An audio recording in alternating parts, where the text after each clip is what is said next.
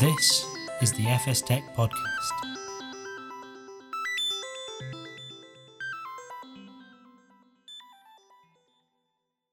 Hello and welcome to this FStech Podcast. Just to note before we start, this conversation was originally recorded last year for a video Q&A, but we wanted to kick off the year by revisiting some of our favourite discussions with a range of industry experts. Today, we're going to listen to our discussion with Adam McLaughlin, Global Head of Financial Crime Strategy and AML SME at Nice Actimize, and Graham Mackenzie, Head of AML at the Law Society of Scotland, on the challenges facing designated non-financial businesses and professions. The full video Q&A can be watched over on fstech.co.uk, where you'll find a range of insightful interviews, roundtables and webinars. Hello and welcome to this FStech video Q&A. Today we're going to be discussing designated non-financial businesses and professions, otherwise known as DNFBPs for short, and the challenges they face in complying with anti-money laundering and counter-terrorist financing regulations. As money laundering and terrorism financing continue to pose substantial threats to economies worldwide, DNFBPs have begun to emerge as key players in safeguarding against these risks. From real estate agents and lawyers to accountants and casino operators, DNFBPs encompass a diverse range of sectors that are vulnerable to exploitation by illicit actors. As noted in a blog post from last year by one of our guests, Adam McLaughlin, the Basel Institute's AML Institute Index has highlighted that DNFBPs are significantly less protected against money laundering risks than financial institutions, and that DNFBPs do less to contribute to AML efforts and should be considered a serious AML vulnerability in most jurisdictions. This is further complicated by inconsistent levels of regulation for DNFBPs, with many countries seeing each industry supervised by its own regulatory body. I'm Jonathan Easton, editor of FStech, and joining me today to discuss these issues in depth are Adam McLaughlin, Global Head of Financial Crime Strategy and AML SME at Nice Actimize, and Graham Mackenzie, Head of AML at the Law Society of Scotland. Thank you both for being here today. Hi, Jonathan. Hi. Graham, I'll start with you. As a lot of our audience is from the traditional financial sector, might be wondering why it's worth their time to listen to us discuss issues facing the likes of art dealers, notaries, charities, those kinds of business. Why is it important that they're aware of the issues facing DNFBPs in terms of AML and CTF? Okay, thanks, Jonathan, and thanks very much for getting me on the show today. An AML CTF system can only be effective when it works in a coordinated fashion with consistent standards between regulated professions and indeed across borders. To my mind, any vulnerability will be exploited by criminals who ultimately seek access to the financial system. One such way they may do this is by utilising the services of DNFBPs, for example, to obscure, to add complexity or anonymity to the purchase or ownership or transfer of assets, or access the financial system by way of a professional's pool client account and onward transmission, for example. Using a professional may also add a veneer of respectability, which may help disguise the true nature of activity or source of funds in question. It can also make it difficult for law enforcement to track and trace, so especially cross-border or to and from, for example, secrecy jurisdictions. Now, it's important to state at this stage that 99% of solicitors and accountants and others that I come across are completely legitimate and undertaking local transactions for local people like you and I. I think all of us on this call will have probably bought a property in the last 10, 15 years, whatever it may be, and none of us, hopefully, are money launderers, yeah? So, and I think it's also important to stress, and I hear what Adam had said in the introduction there, I think examples as cited in the press are at the extreme end of the market, yes. We do see large value property transactions for, say, ultra high net worth individuals and complex beneficial owner chains running through privacy jurisdictions. But if I take it in the context of Scotland, certainly, when we have 11,600 solicitors, we have 1,300 firms, Only 700 firms of those 1,300 are in scope of the money laundering regulations. So we have 600 who practice, for example, criminal law only or niche environmental law or whatever it may be. So they're out with the scope of the money laundering regulations. The other thing I would mention is a diverse population presents a very diverse range of AML risks. So the vast majority, 85% of the firms in Scotland are very small businesses. They're one or two partners through to, who operate in the Highlands of Scotland or in rural locations. We do, of course, have extremely large multinational practices. As I say, they're geographically spread from small rural locations to Edinburgh, Glasgow, London, and beyond. Most of them are multidisciplined, so they do a bit of conveyancing, they do a bit of family work, they do a bit of litigation, company law, through to very niche stuff, road traffic accidents or planning law, So accordingly, we have a huge spread of AML risk profiles and exposures. Now, it may not be completely obvious how some professionals may then become involved in potential money laundering, excuse me. You mentioned notaries, right? So take notarization of documents, for example. I'll give you a particularly egregious example of how this service can be abused. And again, I must state this is certainly not what we see 99% of the time. So notaries, okay, so we had a case a few years ago in Scotland where a notary was being asked to sign off hundreds of documents on a weekly or monthly basis, Those documents are then being taken abroad and used as part of CDD to open accounts in Moldova and Lithuania. The Moldovan bank and the Lithuanian banks in question took the sign of approval, if you like, or the notarization of the documents by a Scottish solicitor as a sign of legitimacy and a veneer of respectability, as I said. Those documents were being used to open accounts, which were then used to launder the proceeds of child sex trafficking. And I think this really demonstrates the issue. DNFBPs can provide services or cover necessary to access the financial system, which a lot of the viewers will be involved in on this call. And that's why it's of an importance to an FS audience. Thank you. Thank you very much. Very, very good overview there, Graham.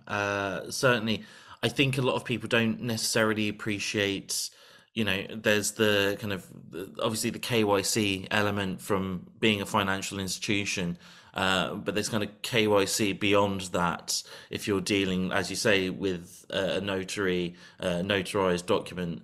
It's kind of, there is an onus on you to also check that, that their business is legitimate, and even if they are legitimate, that there isn't any kind of trail there. That it's an entire maelstrom of issues I feel like we've only just scratched the surface of here.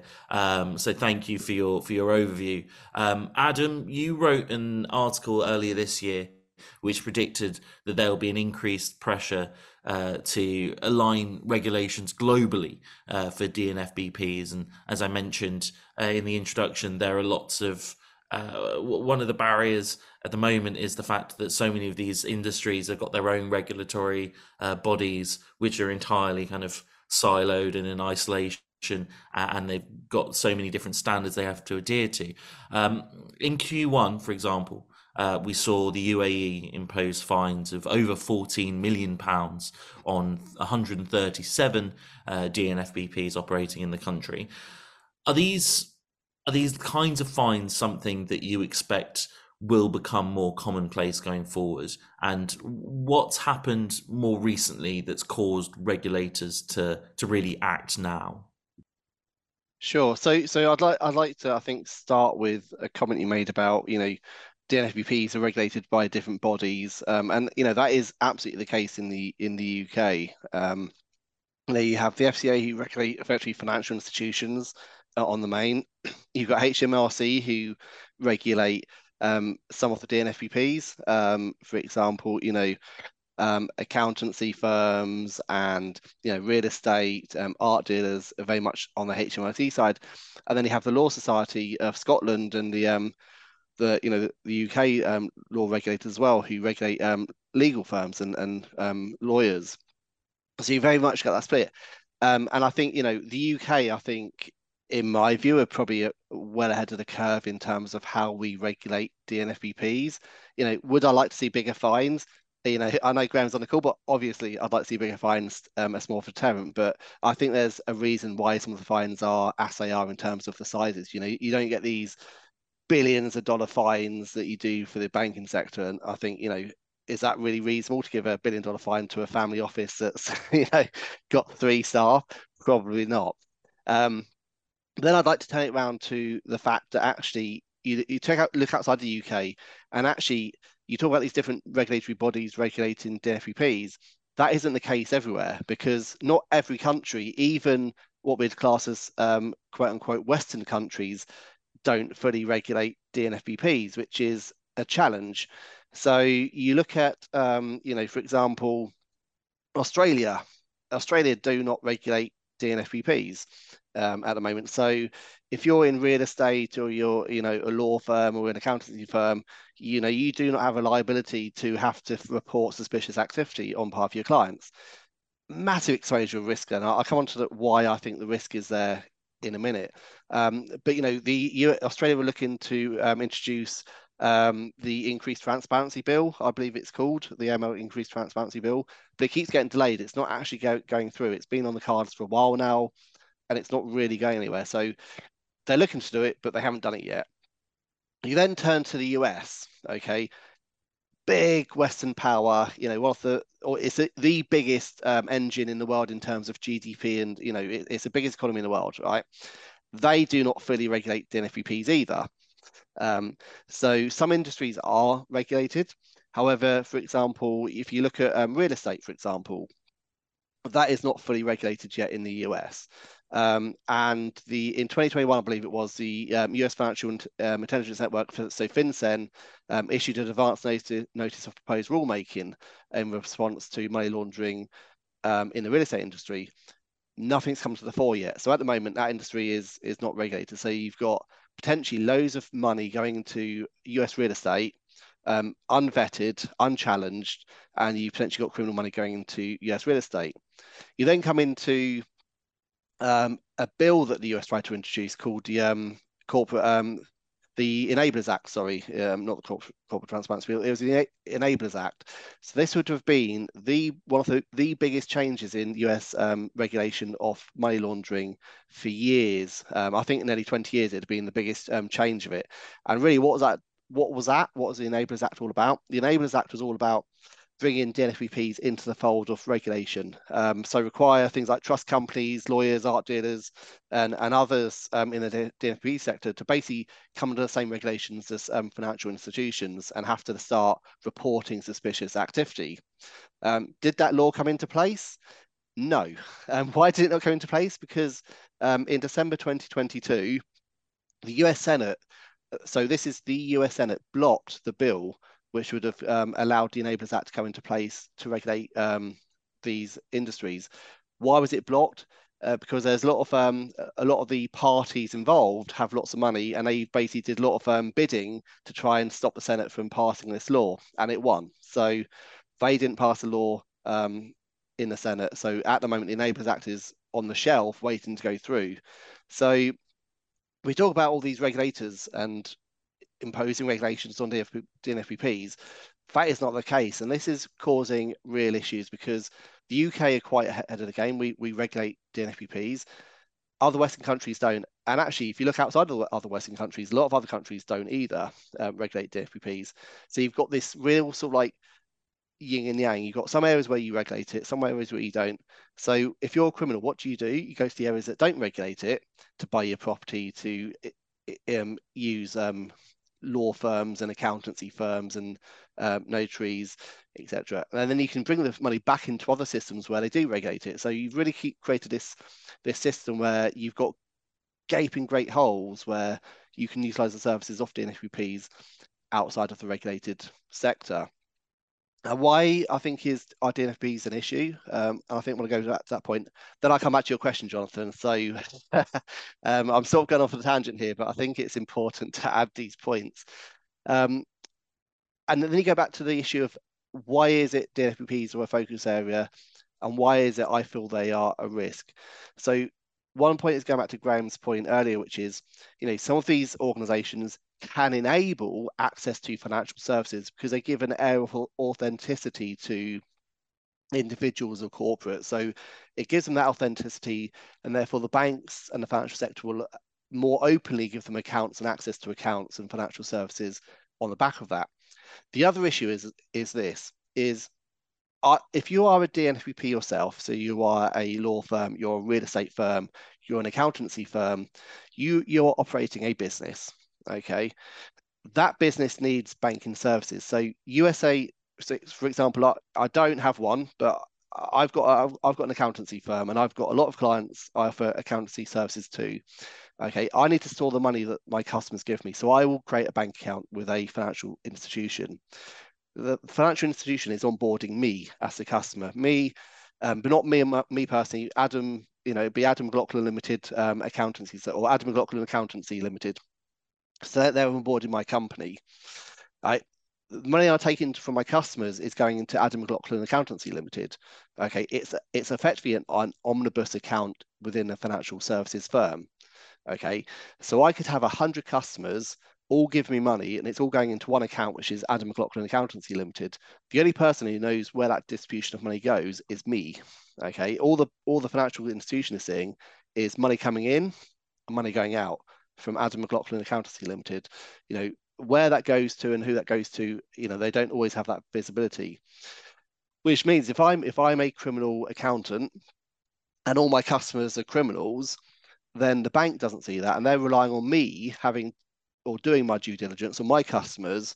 Okay, it's part of me having a service with them as a bank.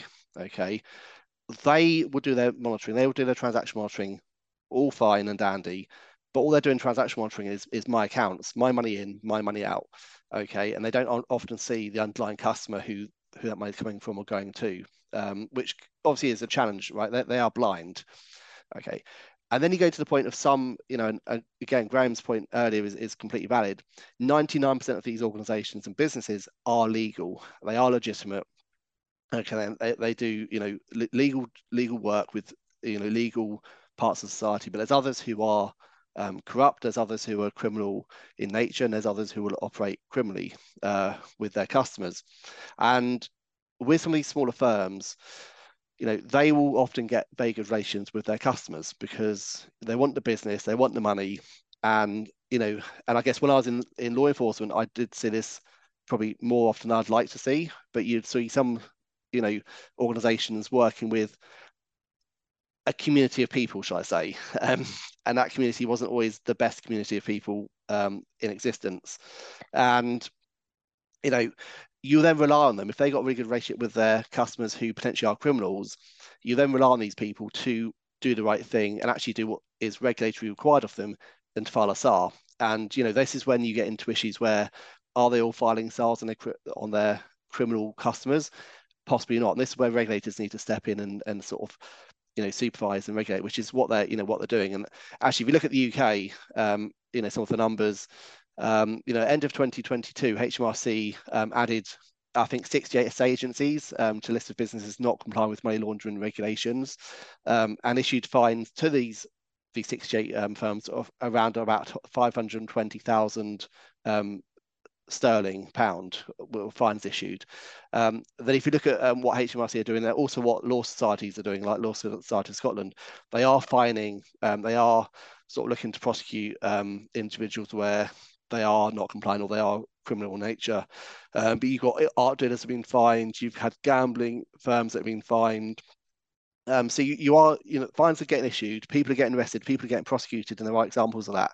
But I do think for some of these firms, it is easy to get into that crux. And I think that's why regulators are looking at it, because actually there hasn't been a heavy focus, I think, in the past on it, not just from the regulators, but from industry as a whole. And people haven't really thought of DNFBPs as being an issue per se. But I think that's why there's this focus. Hopefully that's answered your question, Jonathan. I did go off on some tangents, but we much appreciate it, and really good overview there.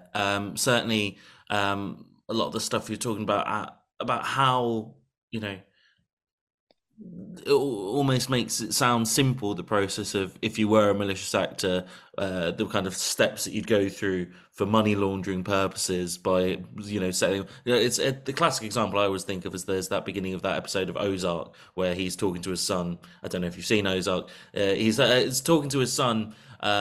Basically the setup of the show is he's been given all this money by the mob to, he's a, you know, criminal accountant, he's been given all this money by the mob to clean, and he's talking to his son about the process of how you do this through the literally setting up a laundrette of the process of cleaning the money and everything like that. And it sounds pretty similar in terms of, you know, go to one of these markets where things are slightly less you know, regulated and just, you know, where there are no checks and balances, no one really is paying attention to the money that's coming in, and it's just the money going out. So yeah, very, very interesting perspective there, and certainly interesting views on the different countries. And Graham, I wanted to follow up with you on something that Adam said there. It seems as though, as Adam said, the UK is very far ahead of a lot of other nations, whether it's because of America, the politics of it all, and the kind of the lobbying that's involved there, and, you know, how difficult it is to get things done in America, or it's a country like Australia where these things, you know, for whatever reason, there aren't these kind of balances put in place. Why has the UK been able to tackle this issue, which a lot of other major markets really haven't been able to? Yeah, good question. Just to pick up on a couple of things that Adam was saying, I think a lot of the accountants, certainly in the UK, are regulated by, for example, the Institute of Chartered Accountants England and Wales, and the default would be HMRC. I think Tranche 2 in Australia will be coming in pretty shortly. I'm aware that for a number of years, for a long time, it wasn't, but I think things are ramping up in Australia now, ahead of Tranche 2 coming in, which is, the DNFBPs coming into scope with their anti-money laundering legislation. Another thing I was going to touch on is I'll respectfully kind of disagree in terms of fining. Sometimes I look at the fines being levied in financial services and I ask the question, is it really effective though? If as you know, the global drive towards effectiveness in anti-money laundering, I think that's important. I mean, sometimes I think the financial services potentially see some of this stuff as a cost of doing business, but the gains outweigh the cost of doing business. So that's just a point. And I mean, that's against the backdrop of, for example, the new Economic Crime and Transparency Bill coming in. The Law Society of Scotland, or should I say the Solicitor's Discipline Tribunal up in Scotland, will move to unlimited fines basis moving forward. That being said, I'm not sure if that will be levied very, very, very often, to be honest, because I think there's more effective means of driving compliance, frankly, than fines in many, many cases.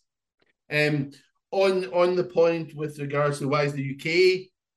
because I think the UK has long been seen as the global epicenter and powerhouse of financial services, and indeed probably the DNFBP sector. A lot of international clients, organisations want to do business in the UK, and particularly London, of course, and with it has grown an enormous DNFBP market, particularly in the accountancy and the legal sector, because certainly in the legal sector, a lot of international organisations and individuals see the UK legal system as premier, and they want to be able to do business under that legal system. So I think that's been the driver, or that's the backdrop, at least. And in recent years, obviously, you know, probably 2015 now or so, I might be getting the dates wrong, but the Panama Papers, Paradise Papers, explosions, a lot of leaks, a lot of stories, a lot of headlines of London being the epicenter of global dirty money laundering. That caught the eye of politicians. And for example, the Office of Professional Body ML Supervision, the supervisor of supervisors. They supervised the Law Society of Scotland. It came into being in 2018, and that has driven standards as well in the DNFPB sector, certainly across the 22 professional body supervisors. So I think there was good work being undertaken, but that has really ramped up in recent years. And I'll go on to talk a bit about that in a minute. But I think the focus is on the UK, and quite rightly so, for the reasons I've explained. Thank you for that. And certainly, yeah, looking back at the Panama Papers, you can kind of look at that as a very much an instigator for a lot of the things that would happen in terms of financial regulation going forward. You know, specifically talking about the difference between DNFBPs and traditional financial institutions. And Adam touched on this previously. Graham, what are some of the specific challenges that that DNFBPs face when implementing AML and CTF compliance programs? You know, presuming these are, you know, legitimate businesses, you know, these kind of maybe smaller businesses, not big multinational, but like a family office or something like that. What are the specific challenges they face with AML and CTF? Yeah, I mean, again, you know, family offices are very specific. I mean, let's be clear, you know, you walk down any local high street in England, Wales or Scotland, these aren't family offices. You know, family offices are, you know, attached out to high net worth individuals, etc. These are small local high street solicitors or accountants who we're talking about. And that's key, I think, because from a demographic perspective, as you mentioned, most of these are very small businesses, and they operate more akin to a high street shop in many cases than a bank. So therefore, you know, these people have been trained in law, yeah, or accountancy. They've not been trained in risk management, and they've not been trained specifically in the AML discipline. And that's where I start. So resources, you know, a lot of these businesses, and the vast majority of these small high street solicitors, accountancy, they're not making money hand over fist. Yeah. And they are trying to, you know, they are, you know, doing this to make a living, to put their kids to school, et cetera, et cetera. Yeah. So resources are tight. Yeah, they don't, nor would they employ an AML risk management or a compliance function like a bank would. Skill sets are tight because they're lawyers or accountants. They're not AML professionals. Time is tight. There are cost implications. And then you compare and contrast that to the risk profile of these local high street shops. Yeah. And then, for example, then you've got sanctions. It's an absolute requirement. It is, although there's been guidance lately from OFSI, which is really welcome, it is an absolute requirement, yeah? PEPs, well, if I'm a local solicitor on a local high street in the rural highlands of Scotland, how many PEPs do I come across on a day-to-day basis? Very, very, very few, yeah? So this stuff has to be proportionate, yeah? So I think that's a key difference, whereas compared to a high street bank, yeah? Another difference lies within the nature of the client relationship. So either they may have a long-term relationship over a significant time frame and multiple transactions, yeah? So, you know, a local business uses, you know, I don't know, a local, I don't know, haulage business, whatever it might be, right? And there's you know, are they higher risk potentially? But take any business, agricultural, whether it's human trafficking risks, we get that, right? But or a farmer, right? They use their solicitor on an ongoing basis for over a number of years, right? So therefore, the solicitor can build up a real holistic picture of the background, the circumstances, source of funds, the source of wealth, and the like. And therefore, that helps to mitigate risk. Or, in many cases, there is not an ongoing relationship as such between client and professional. So the relationship is based upon events in the client's life cycle. So a birth, a death, a marriage, a probate on the back of a death, estate planning, wealth management, purchase of a business or a house, right? The only time I really, well, apart from in my personal life, speak to the solicitor is when one of those events happens. Yeah, and that's the for the most part, yeah? And there can be years between those events, yeah? And you compare and contrast that to a bank. and a current account. You or I have a current account. We use it day in, day out. So transaction monitoring is very, very different, for example. Yeah. And I think, you know, and we talked about SARS, we'll come on to that, but I think fundamental challenges, the MLRs, and even to a degree, POCA requirements are built around financial services. So as I said, the relationship between client and solicitor, as I've described, makes screening, ongoing monitoring requirements very different propositions. So 2811 of the MLRs says you conduct the ongoing monitoring of business relationships. Okay, ongoing monitoring is defined as scrutiny of transactions undertaken through the course of a relationship to ensure the transactions are consistent with your knowledge of the client business risk profile, right? Well, a business relationship is formed when a solicitor undertakes a one-off conveyancing, a conveyance for the likes of you and I, which may take 2 months, say, start to finish. So how do you apply ongoing monitoring to that scenario? It's only a one-off 2-month relationship. You can make sure that the source of funds or details haven't changed from start to finish, but it's not an ongoing, you don't do transaction monitoring on such a business relationship.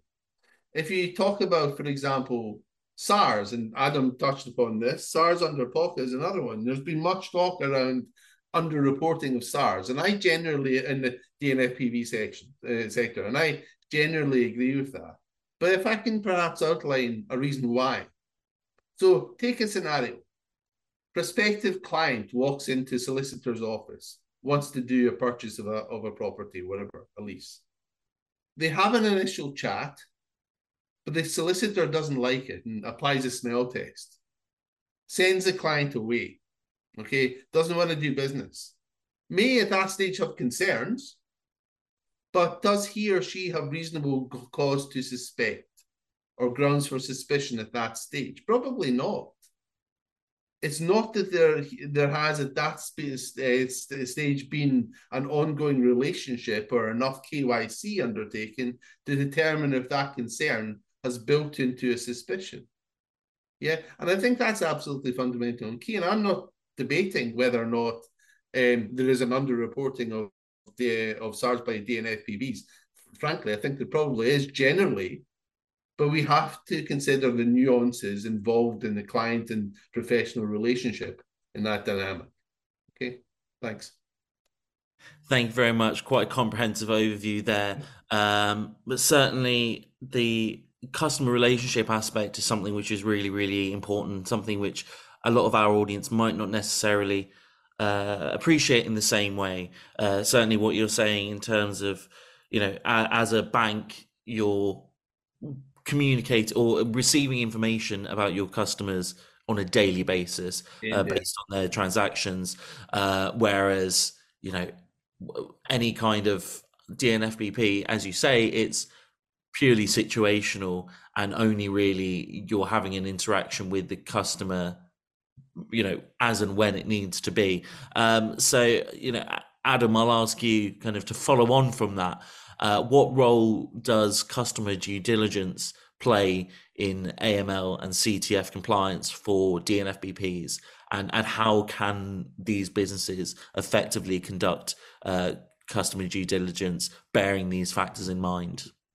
Sure. So look ultimately, I think KYC is absolutely critical for these organizations, because, you know, some of the good points Graham made were really good points there. You know, some customers / possibly many customers of DNFBPs won't be making regular transactions that you do in a financial institution, right? You're not putting your deposits in and getting money out and moving money to third parties.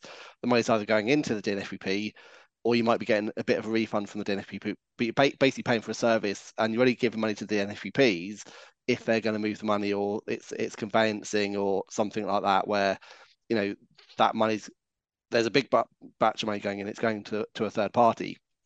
So often these transactions are, you know, very much one-offs or very ad hoc in their nature with a DNFBP, which then goes into the point of how else do you monitor your customers if you don't really have that regular transactional activity, which is determining whether that activity is suspicious or not. Well, it goes into KYC.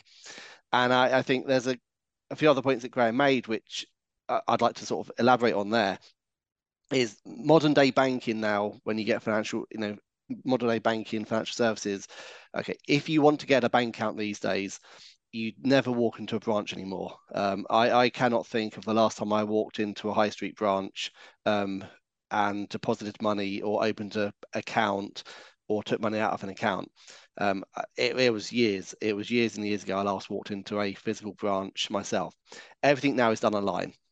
You do your onboarding online, you can create an account online, you can close an account online. You may have to call them up on occasion, but it's either online or via a phone call that you access your bank and communicate with your banks nowadays. Okay, DNFBPs, yes, you can do that online, I think, to a point. You can do it over the phone, probably, to a point.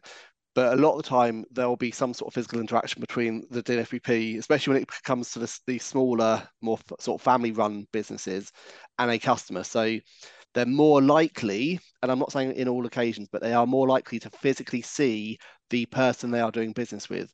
If that person runs a company, they're more likely to see that person on a more regular basis, because generally, you know, back to Graham's point, you know, if you have a business that you are using an accountant for to help support you, or you're using a legal firm for to support you, generally that'll be an ongoing long-term relationship that you've got with them, where the chances are it's going to be somebody local to you that you're dealing with, and it's going to be somebody who's probably got an office local to where you're operating your business. And so the chances are you're going to go into that office, or they're going to come to your site of work, and you'll probably have a more personal relationship with this accountant, you know, lawyer, whoever it is you're dealing with. And so, you know, going back to the point about KYC, CDD, it's critical because there is no other point of contact, or very little point of contact, from the transaction ongoing point of view. So it's really important you understand who they are, you know, what they're doing, and really where the source of funds and the source of wealth is. That is really critical for these DNFBPs, because, like I said earlier, right, the money that they receive from their customers will go into what is effectively an omnibus account in the bank. So the bank won't be able to really see whether this is suspicious or not, because all they're seeing is the business, i.e. the accountancy or the law firm, transactions occurring, not the underlying customers' transactions occurring. So really, it's really the eyes and ears in terms of what's going on and whether this is suspicious or not, is really the onus is really on the DNFBP to a point, because they have a relationship.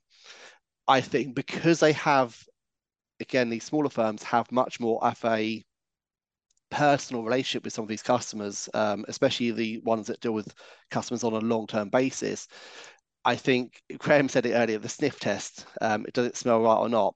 I think they're more likely to have a sniff test to not understand what is normal for a customer, what should be normal for a customer, and therefore what's abnormal. Because, you know, lo and behold, the days of banking where you'd go and see a bank manager and you'd sit down with them for half an hour, 3 hours, and discuss your finances and your business and what you want to do, you know, that's gone away now. So really, these DNFBPs are still, I guess, to a point in that game where they can sit down with somebody and discuss with them and share paperwork and go through signatures. And, you know, you can get a much better sniff test if someone's in front of you having to answer questions in front of you real time, and you're having a conversation discussion to feel what feels normal, what doesn't feel normal. So I think it's not just KYC, but I think it's just that relationship as a whole.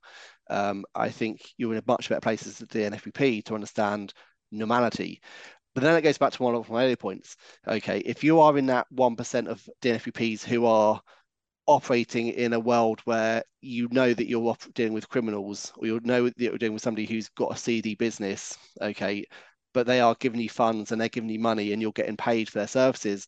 You know, again, another point that Graham made quite rightly was, this is their livelihood. That these DNFBPs, this is how they make their money. This is how they put food on the table. This is how they feed get their kids to school. Okay, some of these are like very small organisations. You know, if you're getting money from a quote unquote a criminal who you think doesn't feel right, doesn't look right, but actually I'm getting a lot of money from them. You know, the question is then, do you report that in SR if you're know you're involved in that world? I think some people will do. I think some DNFBPs will, and absolutely they do. You know, you look at the SAR numbers, there are DNFBPs who are filing SARs. Okay, there's no dispute on that. They are filing SARs. Could they file more SARs? quite possibly. But, you know, again, Graham's point, I'm referring lots to Graham, sorry, I'm referring a lot to you, but you made some very good points in your answer last time. Hey, some of them might just get rid of the relationship before they even start onboarding the customer and go, look, I'm not doing with you. But I think the question is, even if you do really good KYC, there's legitimate businesses who will do very good KYC, who will onboard the customers, who will report things when things don't feel right or seem right, or just say, actually, we're not going to deal with you at all. We're going to exit the relationship completely. But I think there's the minority of businesses who you could do the best KYC in the world. If you are knowingly involved with a criminal and you're facilitating that business, you're doing the accountancy work for them, you're doing the legal work for them, knowing that they're criminal, you know, you could do the best KYC in the world, but if you're going to carry on with a criminal, then it's almost immaterial whether you've done KYC or not, right? I think I'm sure Graham can answer, come back on that one. But yeah, that's my view is, look, KYC is absolutely critical. But I think there's a point where if you're knowingly involved in criminals, then it's sort of immaterial. Yeah, I mean, so Adam, I can't dispute that, of course. I mean, I would say that, you know, even within that 1% that we're talking about, I think even, I don't know, 0.5% of that is then people who may just be oblivious, wrongly, they have professional obligations, and they need to do CDD, and they should have an awareness. But for the majority of them, you know, again, it's a sliding scale of criminality versus just not knowing or not looking. And I'm not saying, I'm not excusing that, they should be, right?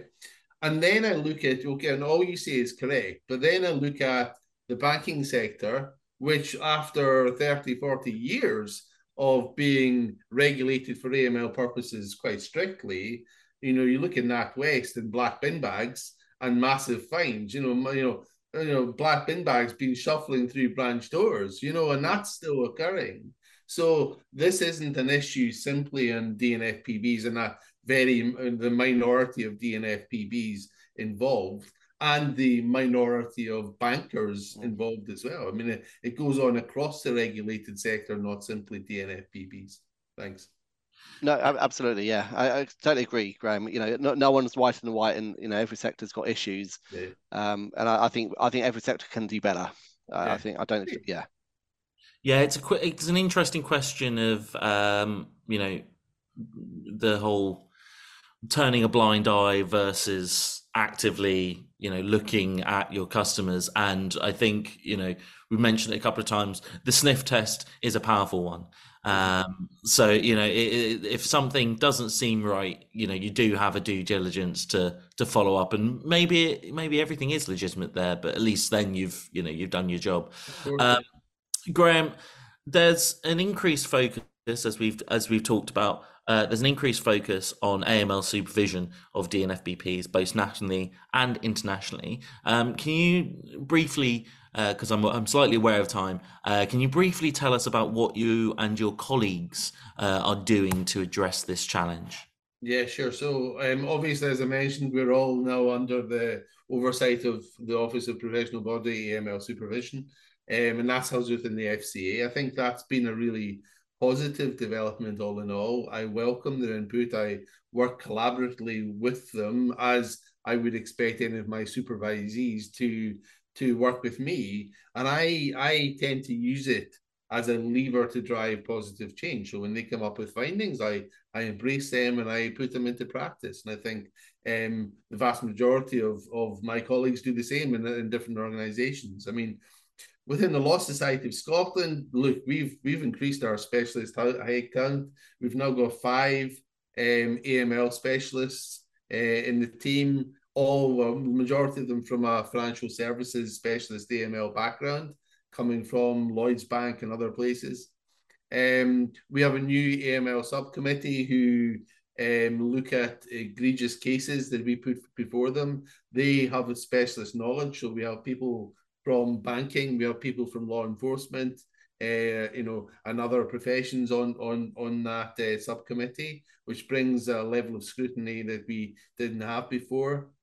We've completely revamped our supervisory assurance regime. We now have a compulsory annual supervisory return. There's about 70 questions on that, which our supervisees, our supervised population must return every year.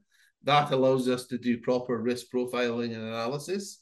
So we have 7 categories of law firms ranging from high inherent risk to low inherent risk, and that allows us to apply a risk-based approach. We do thematic reviews, so the last one was on PCPs, the next one will probably be on suspicious activity reporting.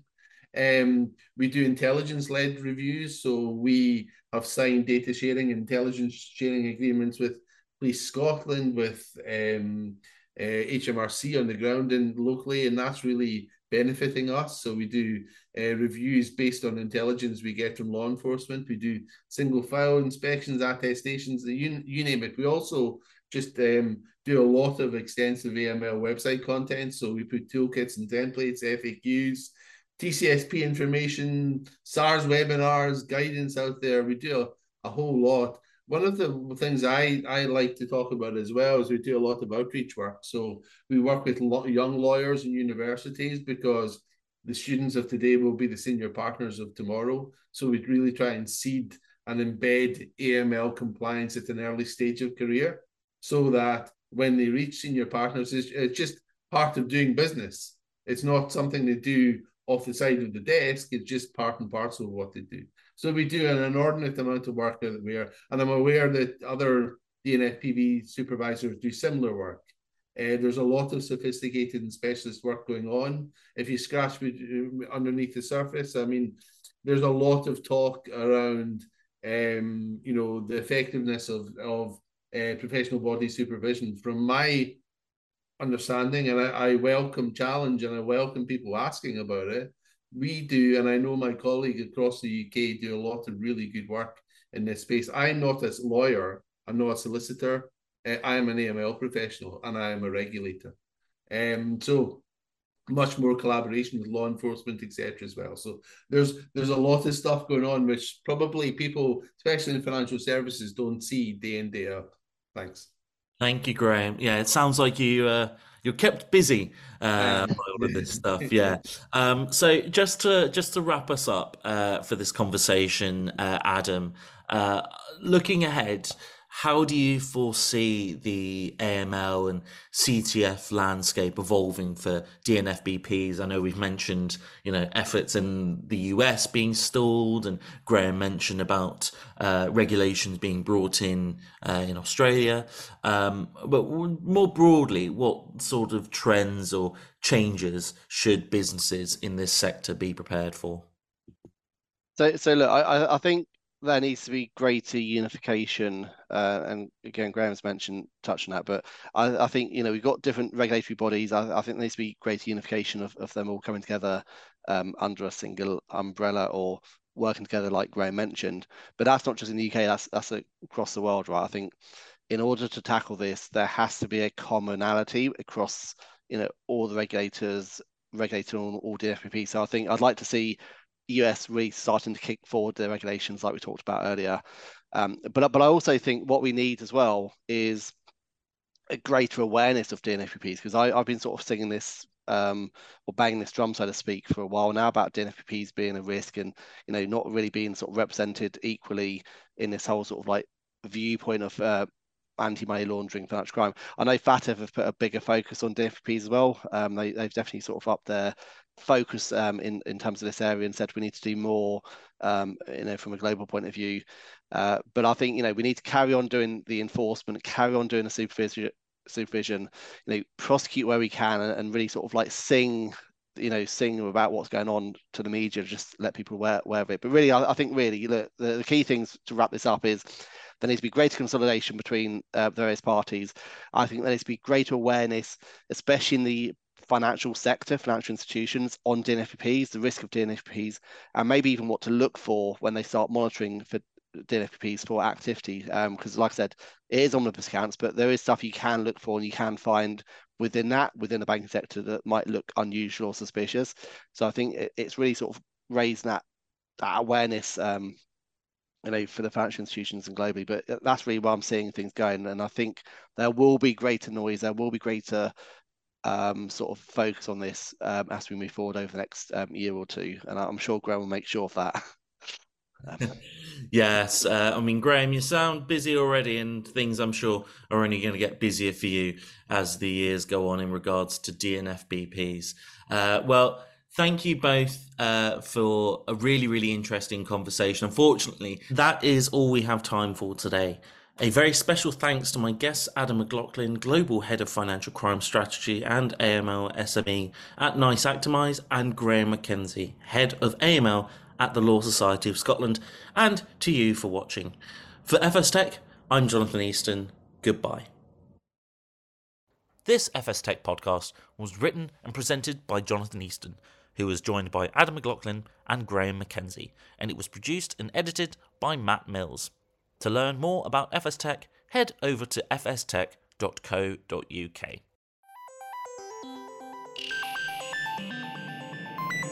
Thank you for listening to the FStech podcast.